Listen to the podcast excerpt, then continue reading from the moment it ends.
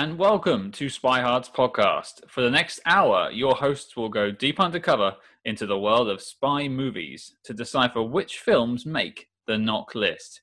But remember, this information is strictly for your ears only. I'm Agent Scott. And I'm Cam, the provocateur. Cam, what are we looking at this week? We are going to take a look at the 2015 version of The Man from U.N.C.L.E., directed by Guy Ritchie, an adaptation of the 1960s TV series starring Robert Vaughn. Now, our, our tried and trusted method so far has been to read the synopsis from letterboxd.com. So away we go. The Man from Uncle. Saving the world never goes out of style. At the height of the Cold War, a mysterious criminal organization plans to use nuclear weapons and technology to upset the fragile balance of power between the United States and the Soviet Union. CIA agent Napoleon Solo and KGB agent Ilya Kuryakin are forced to put aside their hostilities and work together to stop the evildoers in their tracks. The duo's only lead is the daughter of a missing German scientist whom they must find soon to prevent a global catastrophe. That sums it up pretty well, I think. Yeah, that's uh, that's a bit of a, a bit of a mouthful, but um, doesn't give you too much. It sort of gives you the first ten minutes of the film, really. Yeah, it's not the um, war and peace that was uh, the Bourne Identity. No, and it, it, it actually flowed quite well. It didn't have a pause in the middle where you just thought it had ended. Thought or hoped. Uh, are you that bored of my voice already? it's only episode four. I'm done with you. We're, we're finished. So, Cam, before we get into the background of the film, off the bat, what are your initial thoughts about it? I will say, like, I'm not the world's biggest Guy Ritchie fan. So I've enjoyed, I think, like most of the world, Lock, Stock, and Snatch, his two big early crime dramas, uh, comedies. Um, I really enjoyed those. They have that sort of Tarantino style. But like since mm-hmm. then, I've always felt like Guy Ritchie has kind of wandered down some curious paths. Um, I, am not a fan like of his recent films like King Arthur or um, Aladdin or even really the Sherlock Holmes films. But this one, I remember really thinking it was um, a little bit of cut above of that. Um, I really enjoyed the style here. It felt like a natural place for him to take that kind of oddball style he carries from movie to movie. And I think it's a charming, fun movie. Is it maybe a little inconsequential? Possibly, but it is fun. So I'll say that right now. Yeah, I think I would agree with that. I I hadn't seen this film before I watched it for the podcast, and so I was going completely fresh, which I quite liked, and I just enjoyed it as a piece. I think it was quite a funny film. I don't know much about Guy Ritchie apart from Snatch, um, Lock, Stock, etc., because they're basically British staple films. Everyone's here has seen those films, and we'll walk around quoting Snatch. But um, no, I, I really enjoyed it. I I didn't know much about the original TV show either because I think it was just before my time. So I had no idea, and I I found it a really enjoyable movie. That's good. We've got that now. What we usually do is take a look at the background of the film. So Cam, what do you know about it? Okay, so The Man from U.N.C.L.E. uh, came out in the summer of 2015. It had a budget of 75 million, which is actually fairly low for this type of movie, especially a movie opening in the summer. Um, domestic, it made 45 million. International, 62 for a worldwide total of 107 million. So no one got fired, but this was not a hit. That's it. I don't know whether that's a thumbs up or a thumbs down. Really, it's again not a big money maker, but it didn't sound like it lost any money. But it just feels like these days studios want these Avengers Endgame type box office hits every time. Yeah. Um, generally, when they're looking at worldwide numbers, usually they say 400 is the line you have to cross to get a sequel, but 300 something's okay. Uh, and this did 107, so meh.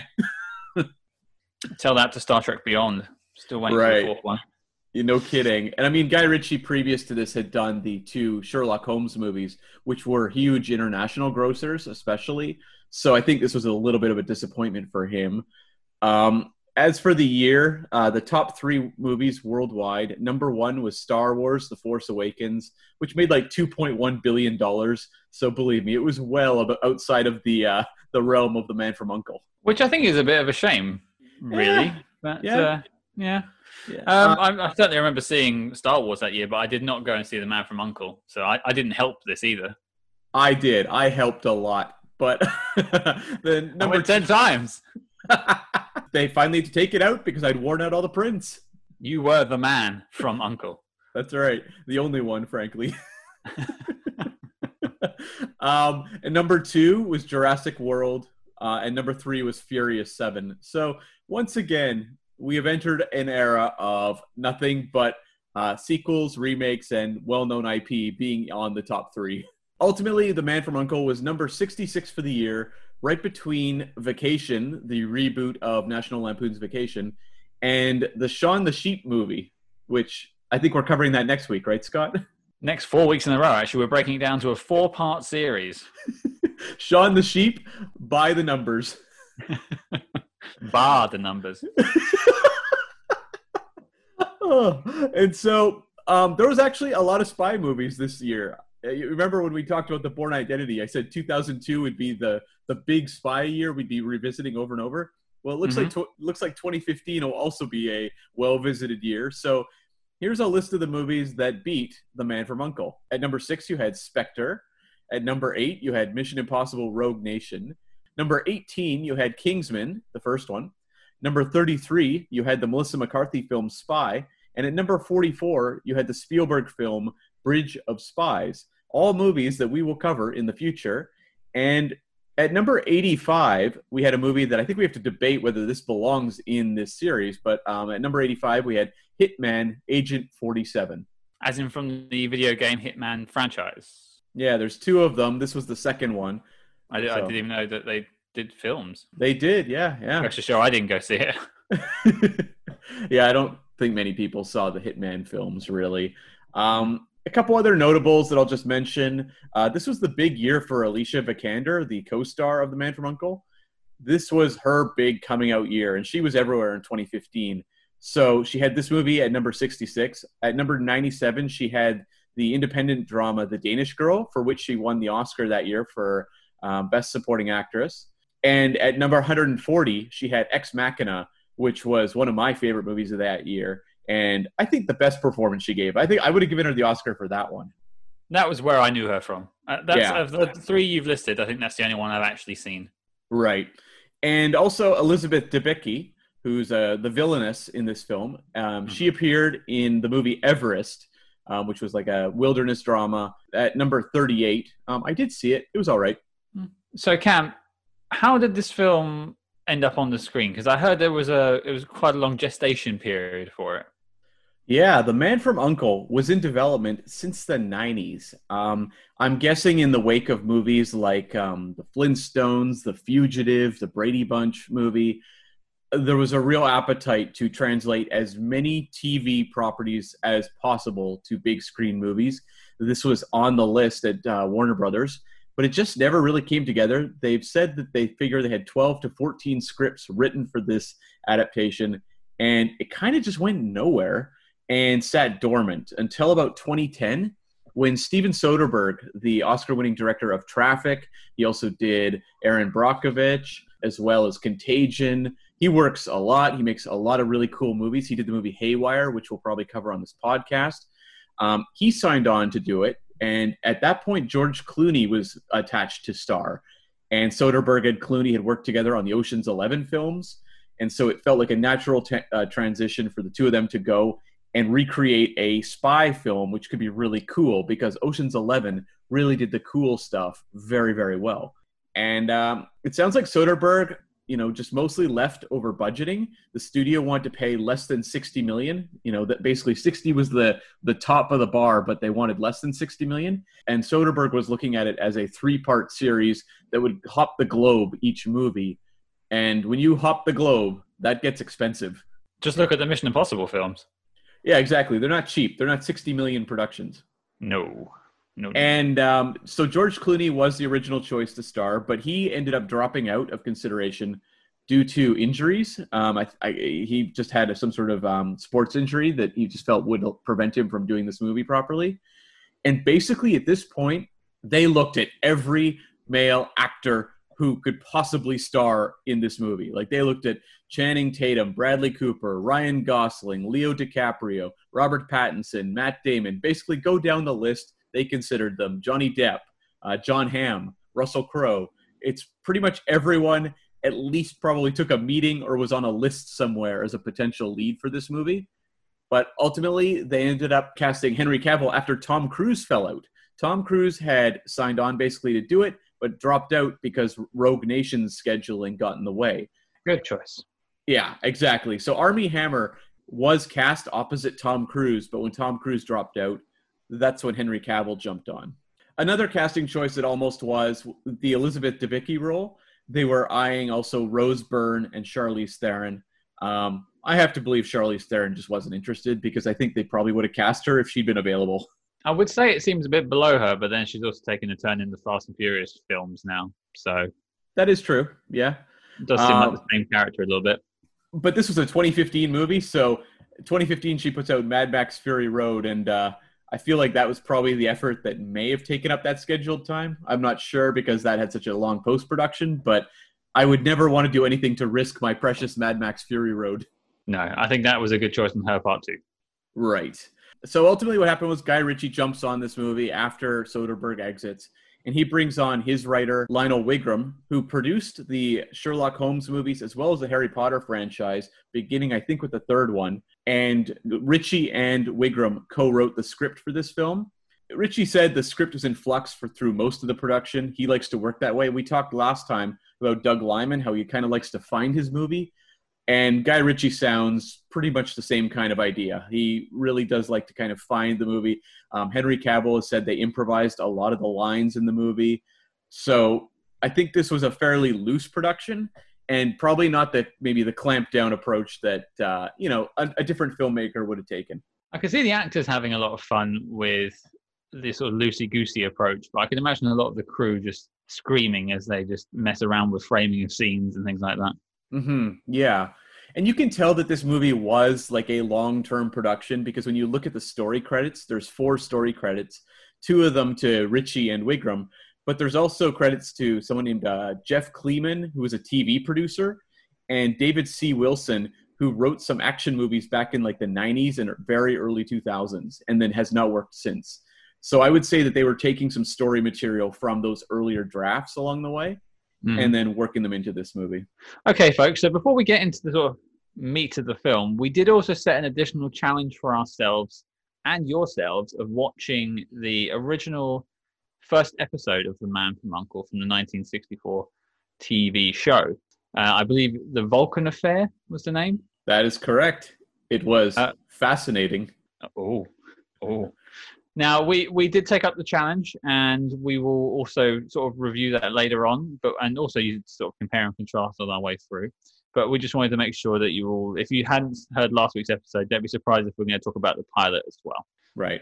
All right, Cam. So let's get into it. You said you enjoyed the film as a little bit. You didn't really give me too much from your initial thoughts. So just let's let's let's tuck into a bit more. What did you think? Yeah. So this movie um, is a really good example of style over substance.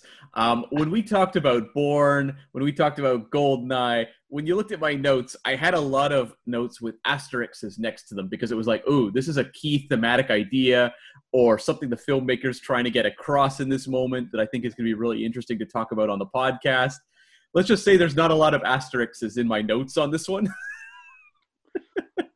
like, it really does feel like a lark. Like, it's just, you know, Guy Ritchie was just like, I just want to have fun and I do think that fun translates fairly well. Um, I think the movie maybe gets a little bogged down in the in the latter half, which we'll talk about later. But ultimately, like I love the style of this movie, and I liked his basically, I guess, recreation of what seems like 1960s cologne ads.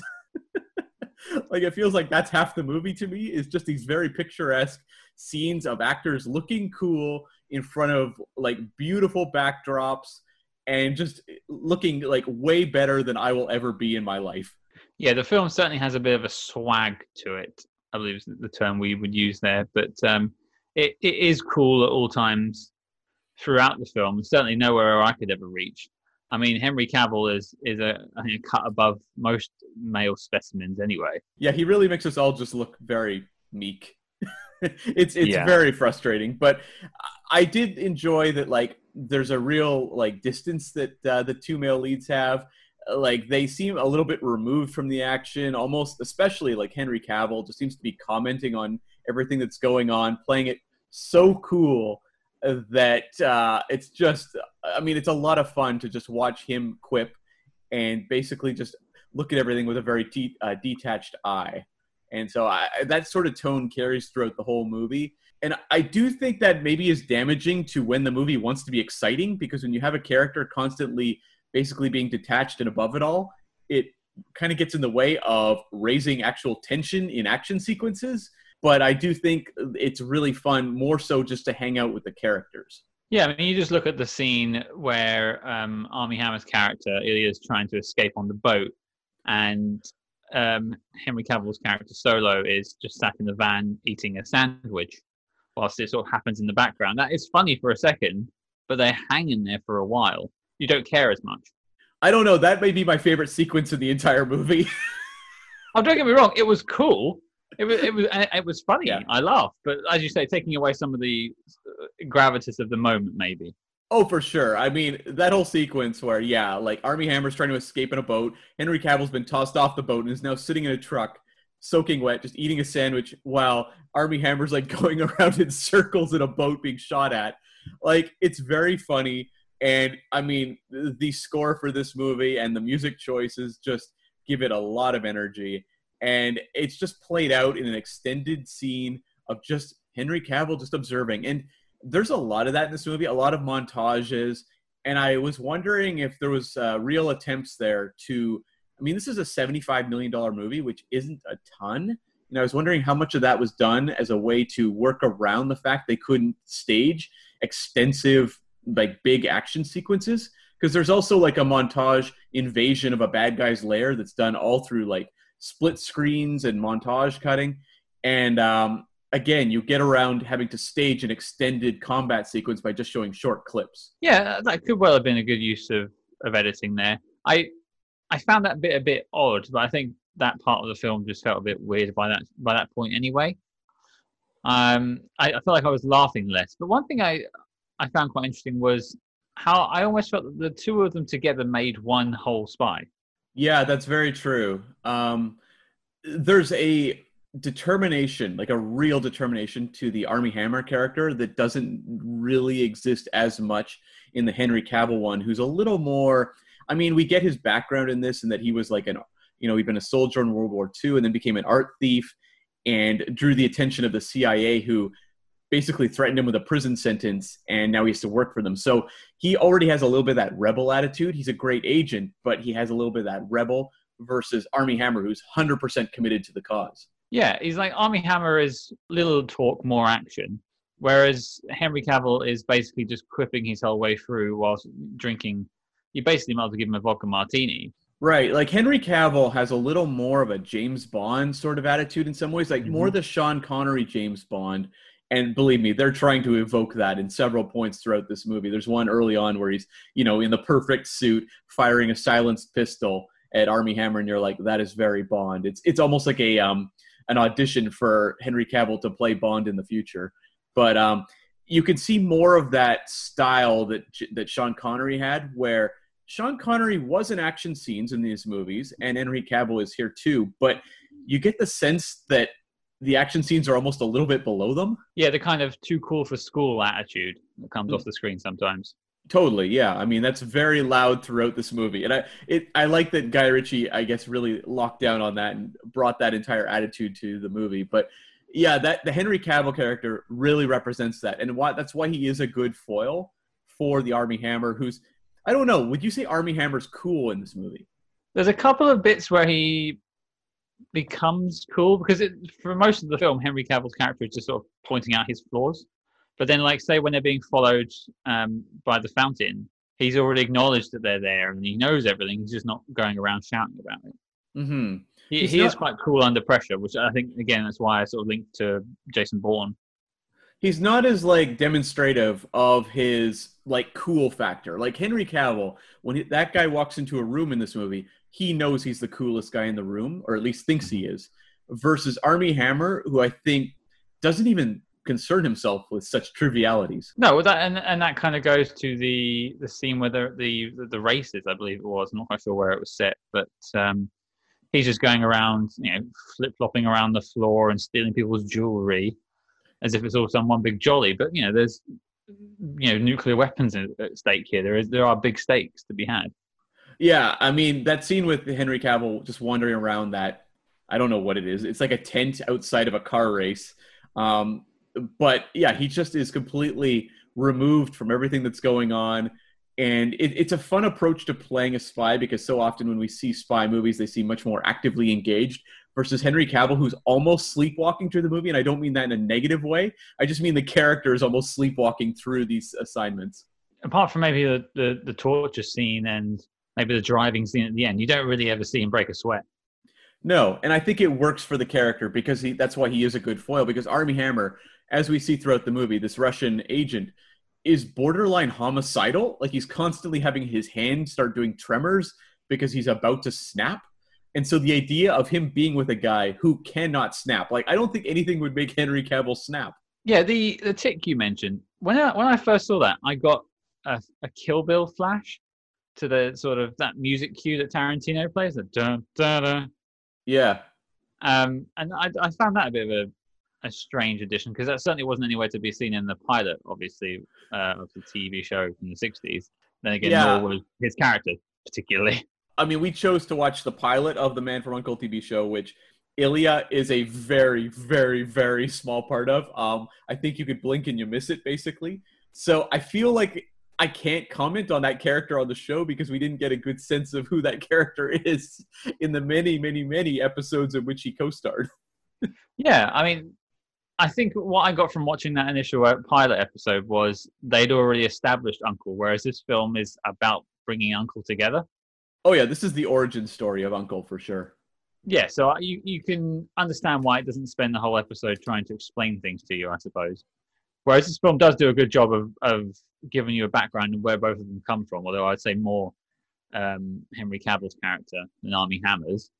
You don't really see you don't really have a montage about his training no, you just get that bit where they're sitting at the restaurant. They found out they have to be partners on this case. They don't want to be partners. They've just been in like a fist fight in a bathroom uh, as soon as they encountered each other. But um, Henry Cavill basically just to get under Armie Hammer's skin starts basically listing off details of his life and kind of taking jabs at him about his mother's questionable reputation in society, the way his father was sent off as an embezzler uh, to the gulag. So you get I guess through that conversation some background on Ilya, but he's definitely not the major um, character with the big flashbacks and all that. That's definitely the Henry Cavill character.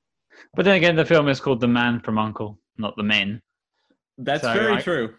I can understand why they would probably lean on one person more than the other, but they are, I would say, co co headliners, co builders as leads. Would I, I, would say. I mean, he's uh, second on the call sheet, Armie Hammer. I would, I would have thought. Yeah, but uh, yeah, it's definitely a two-hander here. Did this film remind you of any other films? Because there's one in my head that stuck out pretty early on, and I couldn't shake it for the rest of the film. Um, well, I mean, 1960s Bond movies. It reminded me a lot of. Um, also, some of the um, the way they use split screens and stuff reminded me a lot of the 1960s Thomas Crown Affair, starring Steve McQueen. Um, I think Norman Jewison directed it, and it has a lot of the style that felt like was taken from that movie and brought over here. Did that line up with what you were thinking? Well, your answers are far more educated than mine were, unfortunately. Uh, it reminded me distinctly of the Tom Hardy Chris Pine film, This Means War. I was for a second going to laugh if you said something like Toy Story, because Woody and Buzz are friends. There's a snake in my boots. um, yeah, I never saw This Means War, but the idea of yeah, two spies who are turned against each other and they're both cast with like, you know, the best looking leading men around. I could definitely see some comparison points for sure. Well, it's all the sort of trying to outspy each other a little bit, especially in that scene where they're breaking into the vault and just before that, where they're just kind of trying to one up each other. Basically, this means war is is that the entire film but the stakes are for a girl, not for the you know the safety of the planet. So Yeah, different strokes, but yeah, the the dynamic between the two just reminded me entirely of that film. To be fair, my education level for This Means War is confined solely to seeing a trailer a couple times. I I think you've probably seen the whole film. Yeah, well, I guess that's a stay tuned for the future, folks. I think I might have already got my uh, answer about the NOC list from that film too. Ooh, okay. Maybe the rewatch will turn you all around. You never know. Speaking of the um, cafe scene you mentioned when they were uh, talking to each other, I was convinced that was shot in Battersea Park, and I used to live in in Battersea. And so even after the film, when I looked it up, and turns out it was a completely different park in London, I was quite disappointed because I was so convinced. I went and told my better half, "Come look at this," and even she was like, "I don't think that's right." So, but you are you are at this very moment though recording at that actual location. Yes, Brockwell Park in South London. I'm I'm there now, uh, socially right. distanced with my microphone. Everyone's just staring at me like, "Who is this guy?" And Henry Cavill's holding the recorder for you. Sorry, a little bit closer there, mate. Yeah, cheers. I mean, I don't know why he's wearing the Superman suit, but you know, whatever. he owed me a favor. It was a personal request. Let's not talk any more about it, please. That's right. I think it's an interesting um, point, though, to bring up Henry Cavill there because Henry Cavill, when he appears in this movie, he's done Immortals, that sword and sorcery uh, movie that was really lousy and he's done the Man of Steel, but this is kind of more of his bid for to be a leading man. How did you think he fared as a leading man in something that you know a property that doesn't have a built-in audience the way that Superman does? I think he pulls it off. He can carry a film. I, I have no doubt in his skills. I mean, I, I've been on a bit of a Henry Cavill binge accidentally recently. I watched, uh, I think it was, yeah, Batman versus Superman recently and Mission Impossible Fallout recently. So I feel like I've had my fill of Henry Cavill, which is by no means a bad thing. But yeah, to answer your original question, he he totally carries this film in my book. Yeah, like I think it's interesting that since this movie, and I guess because it was a bit of a box office underperformer, um, it doesn't feel like he's gotten a lot of the starring roles like to continue. Because Mission Impossible Fallout, which I love, um, a spoiler for the NOC list uh, potentially, but um, you know he is a supporting role in that movie um, a very prominent supporting role, but he's not the lead. And then also, um, you know, you look at Batman v Superman, which you named, which or even Justice League, uh, which are horrendous movies, but Superman is definitely backgrounded in favor of Batman and Ben Affleck's Batman and Wonder Woman, played by Gal Gadot. Yeah, now you mention it, he doesn't really seem to have had much as the as the star. He's he's co-starring with other people, certainly, especially with Mission Impossible. I would have said, mm-hmm. but yeah, okay, that's a shame because I I think he was fine. What, did you think he was uh, okay too? No, I really enjoyed him in this movie, and I would have maybe had some doubts about him as a leading man after Immortals, just because that was such a generic performance, and the movie did him no favors, to be fair. Um, but it is interesting that you have these two stars because Armie Hammer at this point in time was also in the position of being pushed as a major leading man, but he'd put out The Lone Ranger, where he'd start opposite Johnny Depp, and that movie was like a debacle financially. So I think between that and then this, Armie Hammer lost a couple steps. He went in a different direction though, where he started doing more art house stuff. You know, he popped up in Nocturnal Animals, for example, where he's quite good. Uh, he did Call Me by Your Name, the independent drama, which was fantastic, and I think gave him a little more of a boost just in the acting world. Um, so he'll probably be show up in more, you know, maybe more layered performances going forward and more dramatic productions. But in terms of the two of them, it seems like this was the point in time where it was kind of a make or break for them as leading men in big budget sort of blockbuster type stuff. But they've they may not have hung on as lead men, but they're certainly still getting cast in big films. So I don't think they've done themselves any disservice. They just might not have boosted their film. But then again, this film didn't exactly do well anyway. So who saw it? Well, exactly. And I mean, I think, you know, they did everything they could. None of the fault of this movie underperforming has anything to do with them. Um, you know, I just think it was the audience really didn't know what the man from U.N.C.L.E. even meant. And so it's, just, it's a bit of a confusing title, I think. I, I had no idea. I saw the trailer for it and then I didn't go to watch it. Well, it's especially confusing in that this movie's an origin story where the, he isn't the man from Uncle. He's the man from the CIA. Yeah, it's true. And then it's not until the end where it becomes the group from U.N.C.L.E because there's three of them by the end with Alicia Vikander as well. So it's not like it's the man from U.N.C.L.E at the end. It's like, no, it's a trio now. The people from U.N.C.L.E?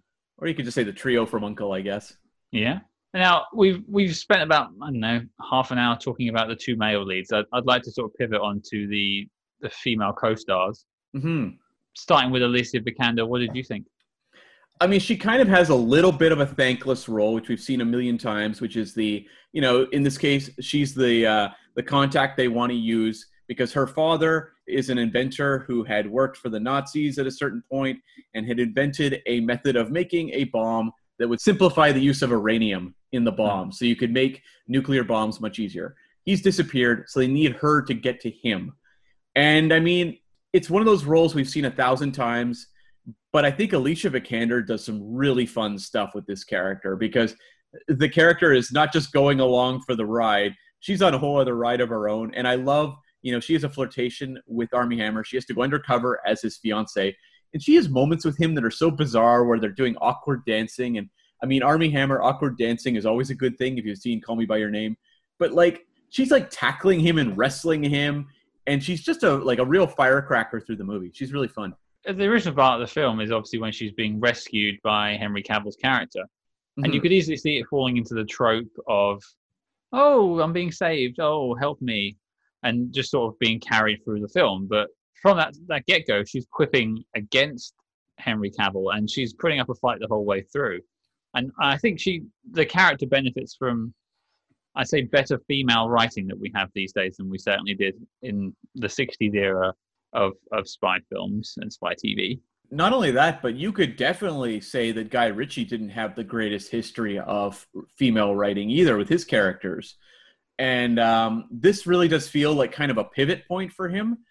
Because um, I wouldn't say the the uh, ones in um, Sherlock Holmes were particularly well developed. They were larger roles than maybe in something like Snatch or Lockstock, but um, I feel like this was the first time where he really was writing them fun stuff to do and you'd see that carried even like Aladdin. Naomi Scott has a lot more to do in that movie than Jasmine typically did. So I think this movie was a good example of Guy Ritchie saying, "Wait a second, why don't I just make the female characters just as cool as the male characters?" That should make a lot of sense to a lot of people, but I think this was a little bit of a breakthrough for him, and I think it's actually helped his movies going forward, at least in that regard, and made the characters more lively. I could definitely attest to Aladdin and this film. And I, I if that, I, I haven't seen the Sherlock Holmes films. I know, I know. Sorry, everyone, but uh, I'm I'm British and I haven't seen a Sherlock Holmes film. It just seems to seems like a backwards stance. But uh, yeah, I'm I'm glad she has the sort of agency in this film, and she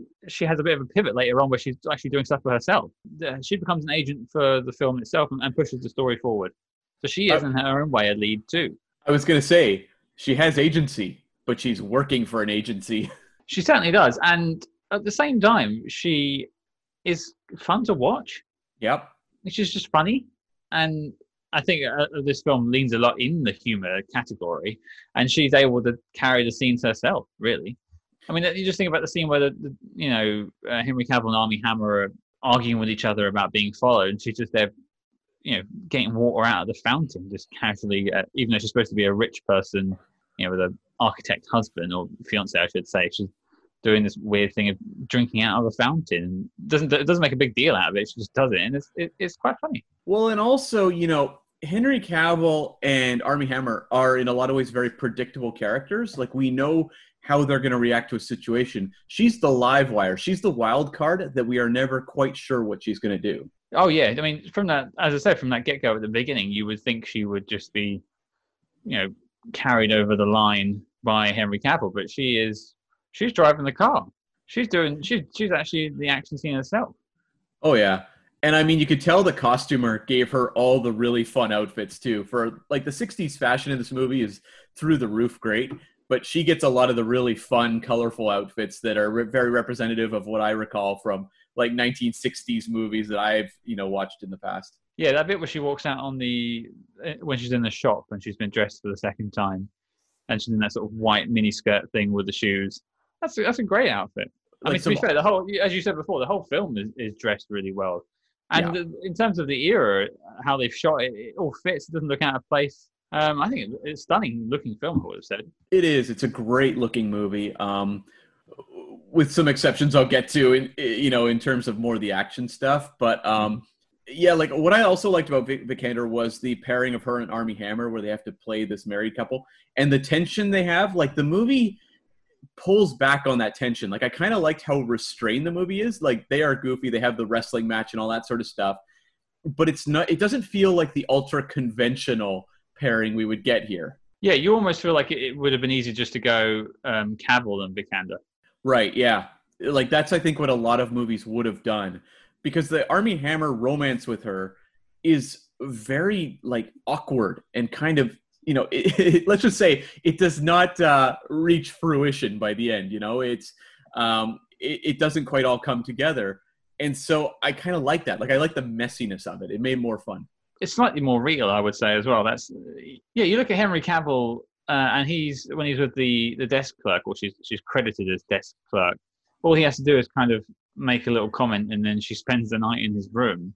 Very classic james bond getting the girl style whereas these two are kind of like real people flirting with each other for the whole film. And and you know most relationships don't come together in you know 48 hours. And you know you don't by the end they don't even have a kiss particularly. and there is a fun contrast with the Armie hammer character. He is kind of a cartoon. I mean he's a guy who's constantly on the edge of like losing his temper why his, you know his hands always shaking. But then you pair that with the awkward romance. It helps humanize a character that could have been very one note yeah, I think you're right. Actually, out of the two, not to lean back on the two male leads again, but I would say Armie Hammer's character, it feels more fleshed out by the end. Yeah, I think the movie does more. Honestly, I don't think flesh... I don't think Henry Cavill gets particularly like a redemption arc or anything.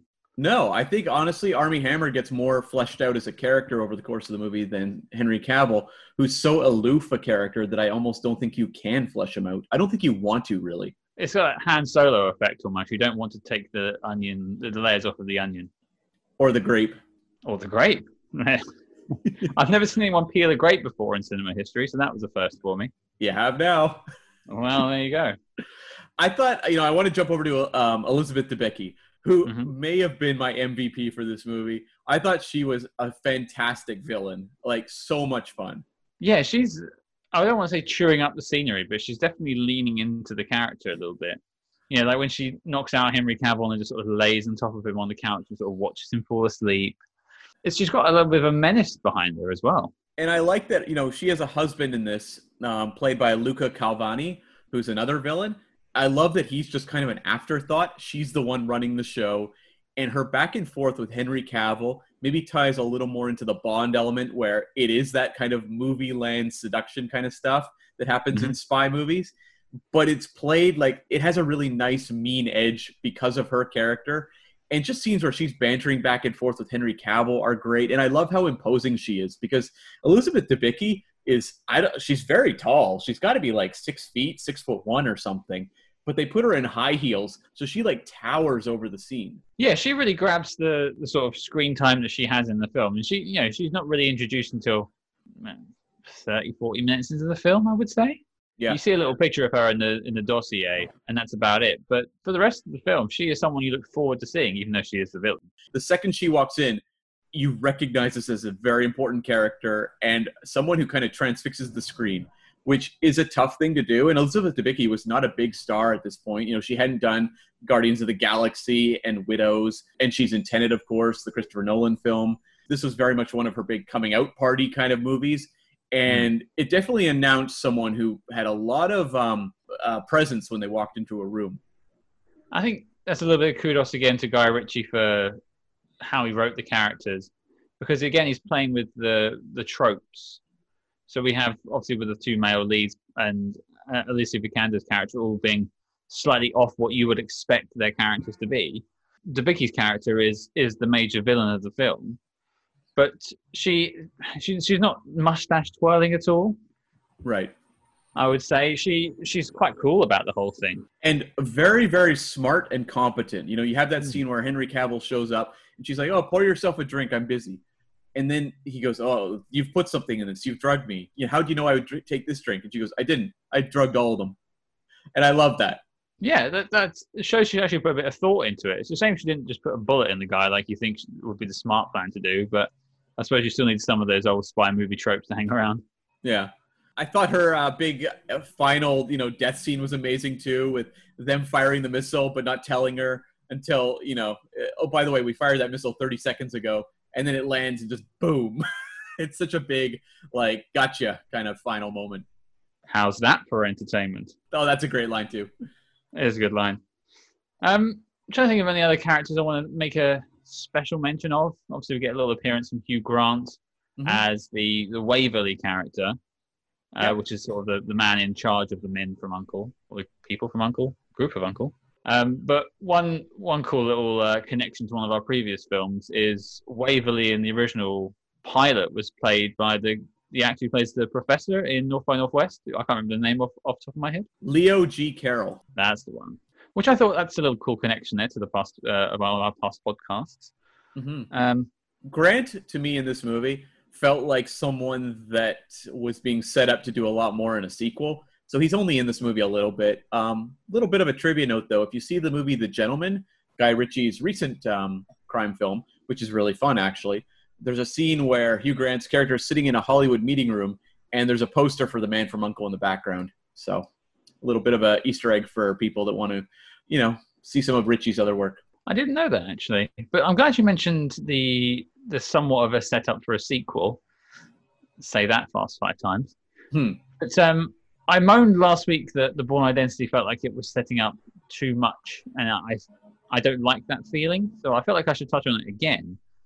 This one does have that feeling at the end, but I don't think it's as heavy-handed, and I, I believe this one ties up a lot better at the end. It, it has existed as one film, and it, it probably will go on as one.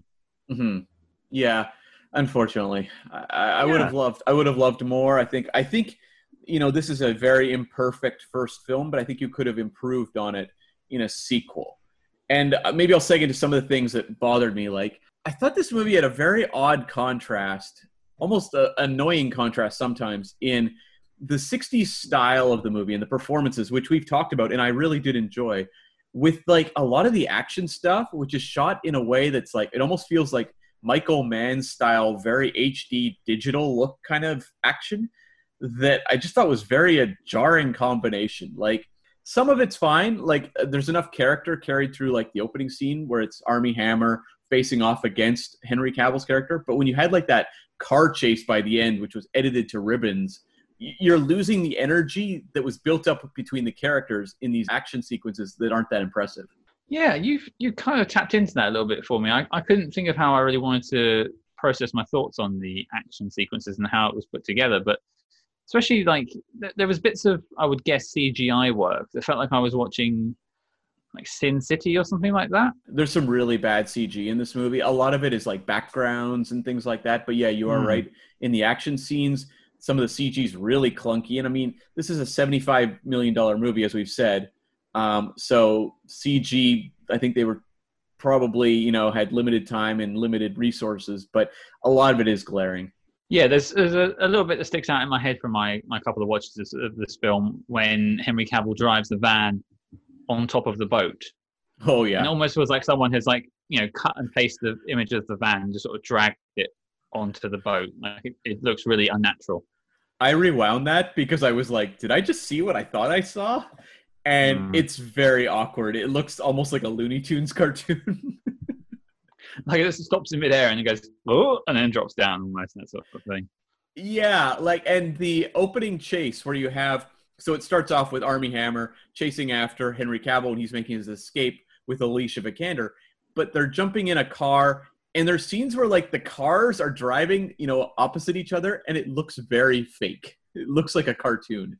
And then you're cutting to the actors inside which feels completely real back to very obvious CG cars. Yeah, that definitely stood out. I mean, I'm glad to, to hear that the budget wasn't that big on the film. It makes me not judge it as harshly now you've told me how much they spent on it because it feels like that's how much they spent on it. Yeah. What did you think of the car chase at the end with Henry Cavill in the off-roader? Uh, it reminded me of a certain uh, Star Trek film I don't really want to mention. but um, it just felt like it didn't connect. Like it was just chopped together and these like quick zoom out cuts from each shot. It, I don't know. It just felt like I was watching a video game cutscene. yeah, like I was writing in my notes. There are sequences in this movie, um, like say the torture sequence when Henry Cavill's being tortured and um, you know gets out of the situation with Armie Hammer, and then the guy that's torturing them gets burned horribly to death. It's an extended sequence that's super fun. And I was writing my notes like Guy Ritchie's really making some interesting sequences throughout this movie. There's some really fun character driven sequences.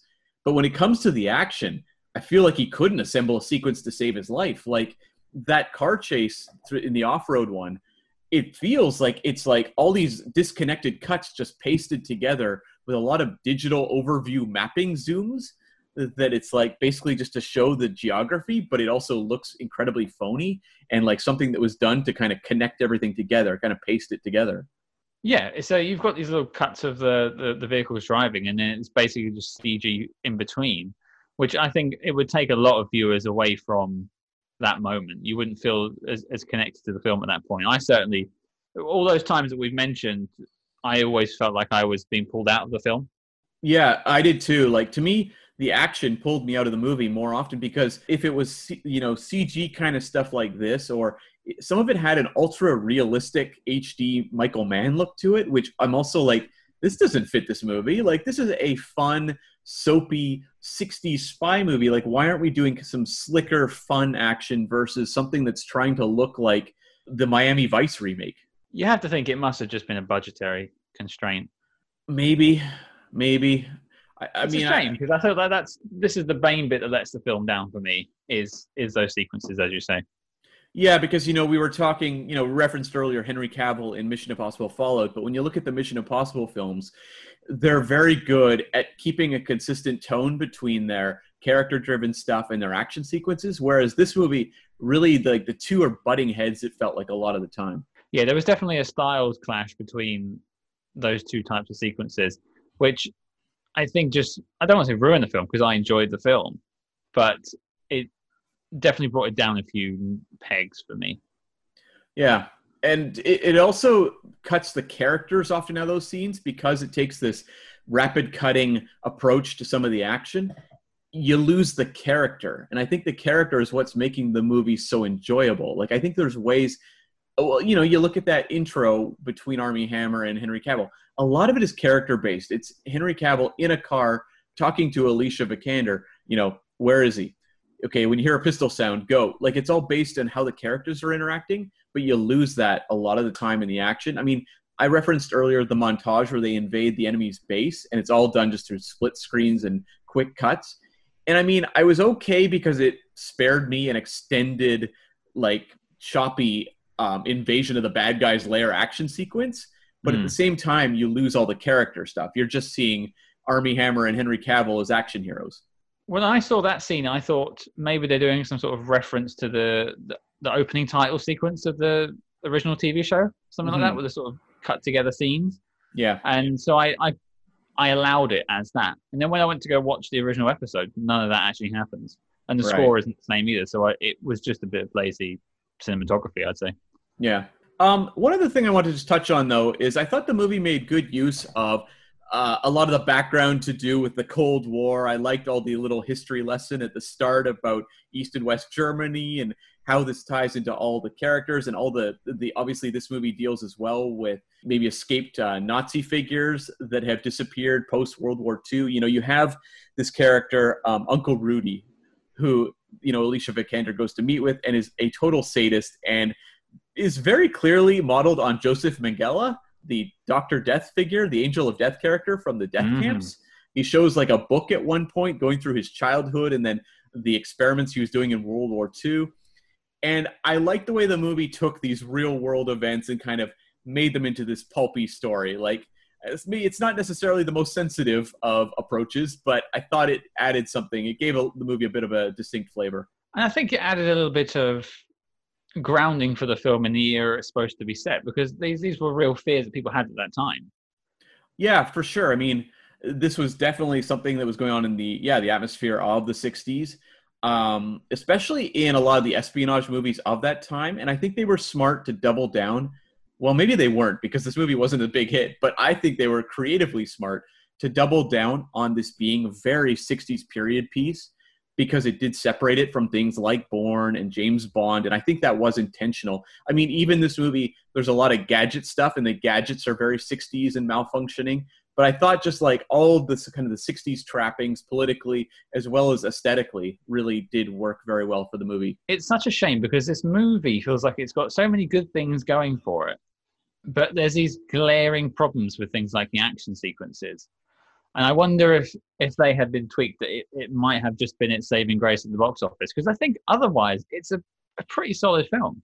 It's a fun movie, and I did have to question how well uh, this movie is really plotted out because there was points where I was like, "This is becoming incomprehensible." But Guy Ritchie does that thing he loves to do, where suddenly a character references and they go back to flashbacks that fill in something that uh, doesn't make sense and they do these reveals a lot, especially near the end. There's like three or four of them in succession, and I was like, "Are you cheating here, Guy Ritchie? I have real questions about this." it does have that um, sort of the last act almost, where they're just expositing things on you to try and bring you up to speed on the plot line. Like when the uh, Alicia Vikander's character kind of betrays them almost and has to give the whole what she did thing, whereas you could kind of piece that together yourself with maybe a little bit more information. You didn't need it all to be spelled out for you on the screen. I mean, it's definitely Guy Ritchie going to his bag of tricks. He did this a lot in the Sherlock Holmes movies, where whenever Sherlock would deduct something, you'd get these flashbacks to everything that happened previously. But it's a lot of uh, cheating, I think, on his part, just through editing. Which you know what? Obviously, he doesn't want to, um, you know, write all this stuff. I guess and really convey it in a straightforward manner. I think because this movie is so style over substance, it actually works pretty well. I think in Sherlock Holmes, it feels a little more like cheating. I, I can't say it threw me out as much as some of the other problems I have with the film. Mm-hmm. Um, I, I had kind of guessed what had happened in that sequence, for instance. Uh, I don't think I needed the whole montage of going back, though. And yeah, that, that, did make me kind of, uh, you know, barb a little bit. I was like, "Ooh, did we need that?" I wonder though if this movie is too invested in the villain plot and how labyrinthine it is because the movie is so focused on just being cool and having fun that whenever it has to explain this overcomplicated plot you kind of go like like i don't really care. Like i just want to hang out with these characters. It's the hangout vibe that makes this movie so much fun. But the movie seems fairly determined that this also has to be a very clever twisty spy story which i mean i get it for the genre you know spy story should be twisty but I wonder if it was necessary, and I wonder if it maybe puts up a little bit of a wall for, say, an audience that might just show up and have fun with the movie. I mean, you can be twisty without having to confuse people. That's very true. Yeah. Yeah, and I think there's that duality you mentioned again about the sort of the one side of the film that's got the hangout campy quippy factor and then there's this sort of serious plot that's also going on at the same time which is basically kind of like our two leads again and again that duality of the two of them but I, I think if they just stuck to one of those two things, maybe they would have fared a bit better. I mean, the TV show, I mean, I, I haven't seen all of them. Obviously, we only watched the first one, but I think it walks the line a lot better than the film does.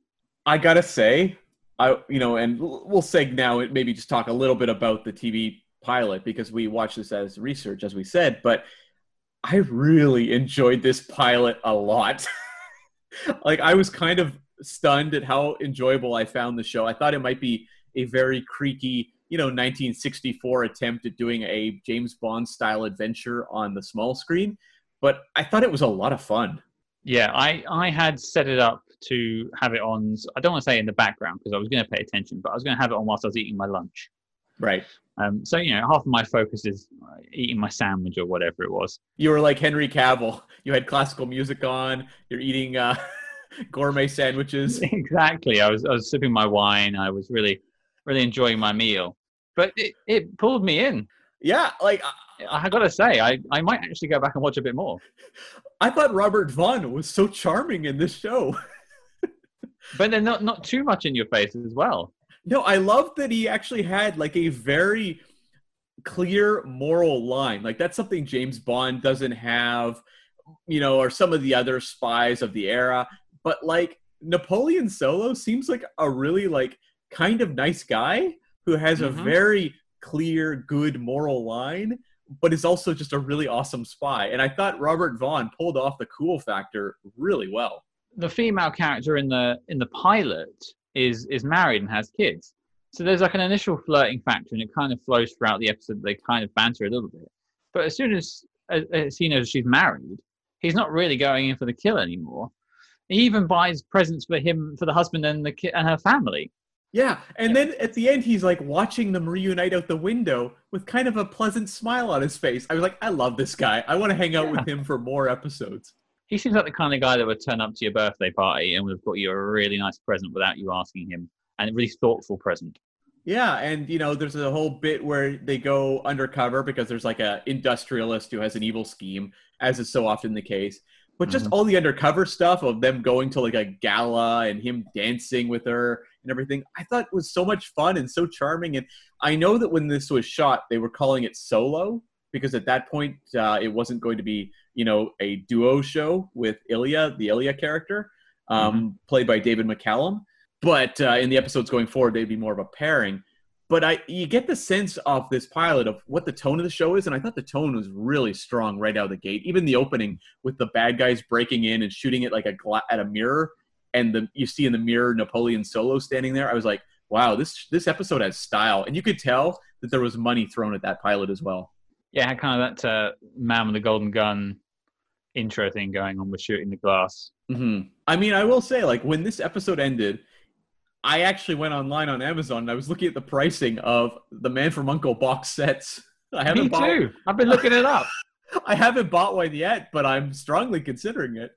It's quite reasonably priced, the whole set. And there's a movie that they did in the, uh, the 70s as well. Yeah. So, I mean, if the Guy Ritchie movie did anything, it convinced me I should probably watch the Man from U.N.C.L.E TV show, which, you know, Scott and I met through Star Trek fandom, actually, originally. And I'm a huge fan of 1960s Star Trek, the original series. That's my favorite Star Trek.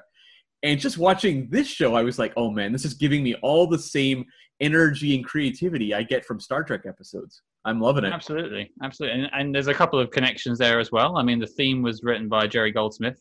Yep. And William Marshall shows up as one of the villains in this, and he played uh, Richard Daystrom in the episode "The Ultimate Computer." Yeah, with the M5 computer.